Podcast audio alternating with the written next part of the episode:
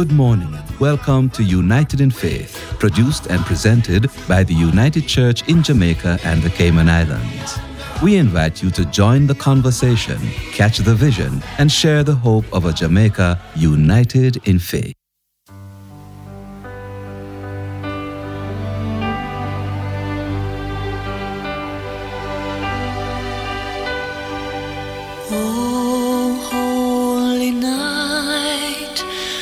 Stars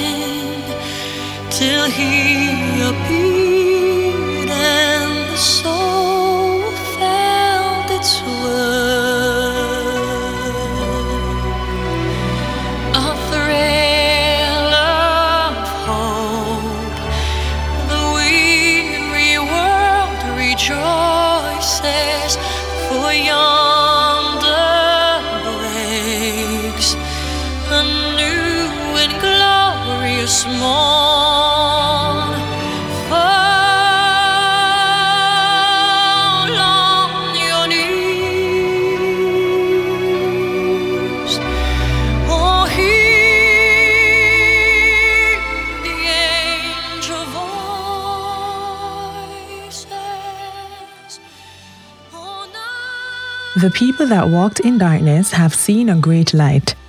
They that dwell in the land of the shadow of death, upon them hath the light shined. Thou hast multiplied the nation, and not increased the joy. They joy before thee according to the joy in harvest, and as men rejoice when they divide the spoil. For thou hast broken the yoke of his burden, and the staff of his shoulder, the rod of his oppressor, and in the day of Midian. For every battle of the warrior is with confused noise, and garments rolled in blood, but this shall be with burning and fuel of fire. For unto us a child is born, unto us a son is given, and the government shall be upon his shoulder, and his name shall be called Wonderful, Counselor, the Mighty God, the Everlasting Father, the Prince of Peace. Of the increase of his government and peace there shall be no end upon the throne of David and upon his kingdom to order it and to establish it with judgment and with justice from henceforth even forever. The zeal of the Lord of hosts will perform this. This is the word of the Lord from Isaiah 9, verse 2 to 7, from the King James Version. Good morning and Merry Christmas to you and yours. I'm Janelle Daly. The voice of the moment is that of the General Secretary of our church, the United Church in Jamaica and the Cayman Islands, Reverend Norbert Stephens, who, in the spirit of the season, will be sharing a reflection titled The Gift of Christmas. Good morning. My name is Norbert Stephens. Today is Christmas Sunday, Christmas Day, if you like. And I wish to begin with a question What did you wish for this Christmas? What did you wish for others this Christmas? In light of God's gift to us celebrated through Advent, what did you desire for yourself, for your family, for your community, for your nation, and for our world? It would not surprise me if your wish, like mine, for this Christmas is a gift of peace. Peace at all levels, a desire for real and life giving community, harmony, and wholeness. Yet, in light of that wish, and despite our prayers in support, the bombs continue to rain in Ukraine. The cultural conflict continues in Iran. And here at home, there's little peace to be had driving on our roads or listening to or watching our electronic media or reading the printed version. Almost every day, at least one life is lost. And as a context of our existence, a combination of hopeful and despairing news continue to unfold before us, Is it that our wishes fell on deaf ears? Is God silent, inactive, or unresponsive?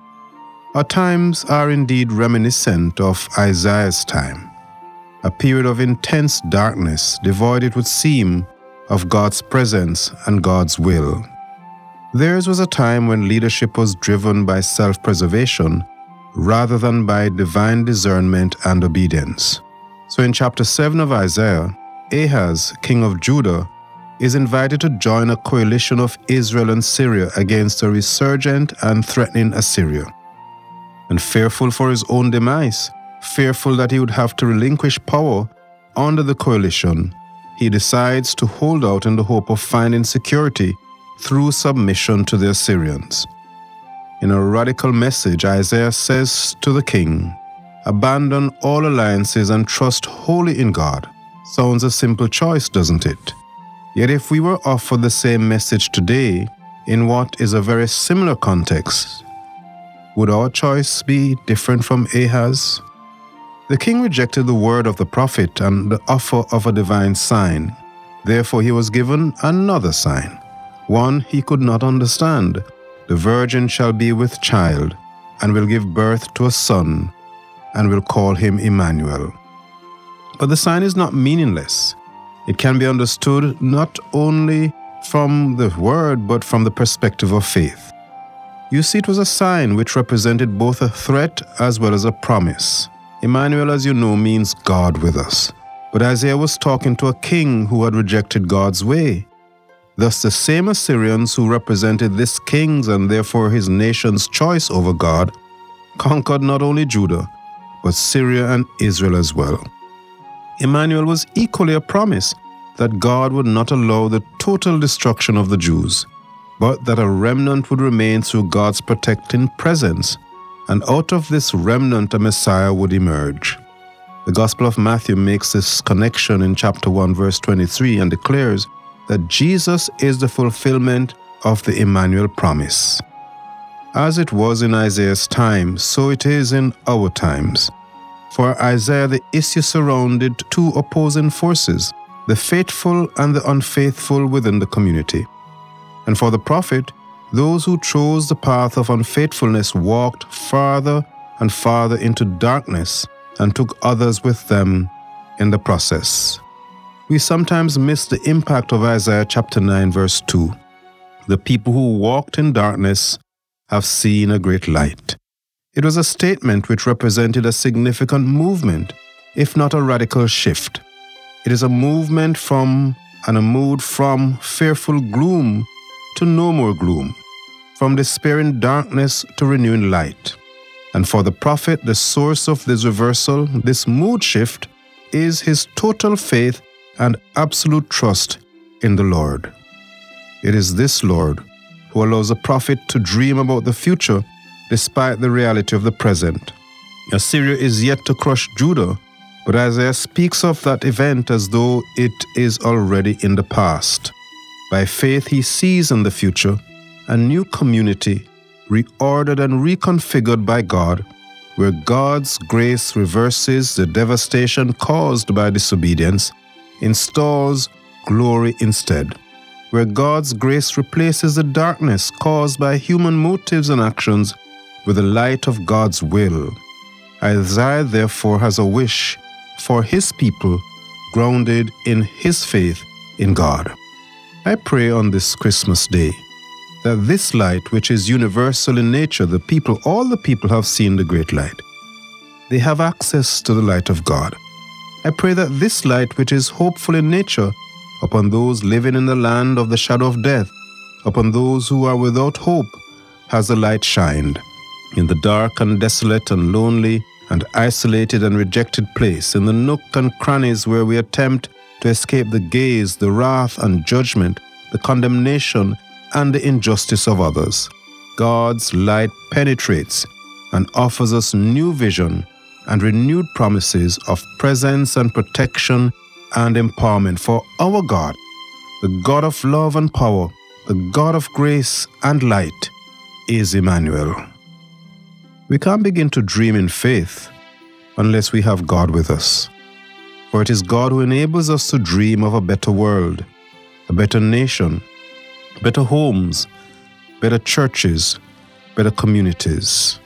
And you know the challenge of this. It is not so much that we wish for or what we wish for as it is what we're prepared to do to enable our wish to become fulfilled. So, like Isaiah, there's a lot of dreaming to do and a lot of work to be done in partnership with God if these our times are to be filled with the light, the glory, and the hope of God as the waters cover the sea. Contrary to appearances, God is not asleep, ambivalent, or silent about our times. For God has acted, and God continues to act. It is far more, I believe, that God is waiting on us, waiting on you and on me to respond to, to accept for ourselves, to share with, and demonstrate to others the divine gift and blessing of Christmas in the hope of transforming our world. Amen.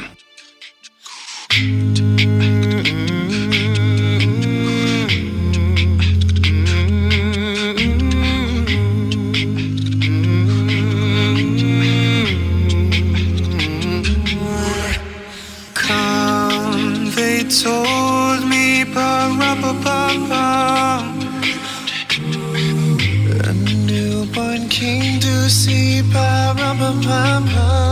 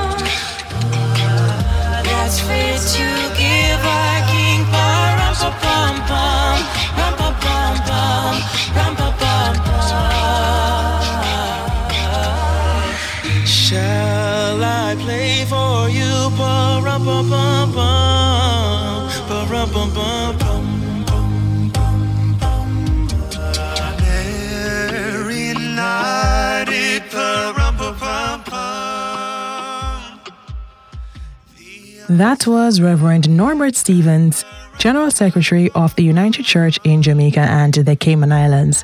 Once again, from our family to yours, Merry Christmas. I'm Janelle. Take very good care until next time. Let us reach this generation. That was United in Faith, produced and presented by the United Church in Jamaica and the Cayman Islands. 12 Carlton Crescent, Kingston 10. Telephone 926-8734. Email us at synod at ucjci.com and find us on the World Wide Web at ucjci.com. Please join us next week for another United in Faith.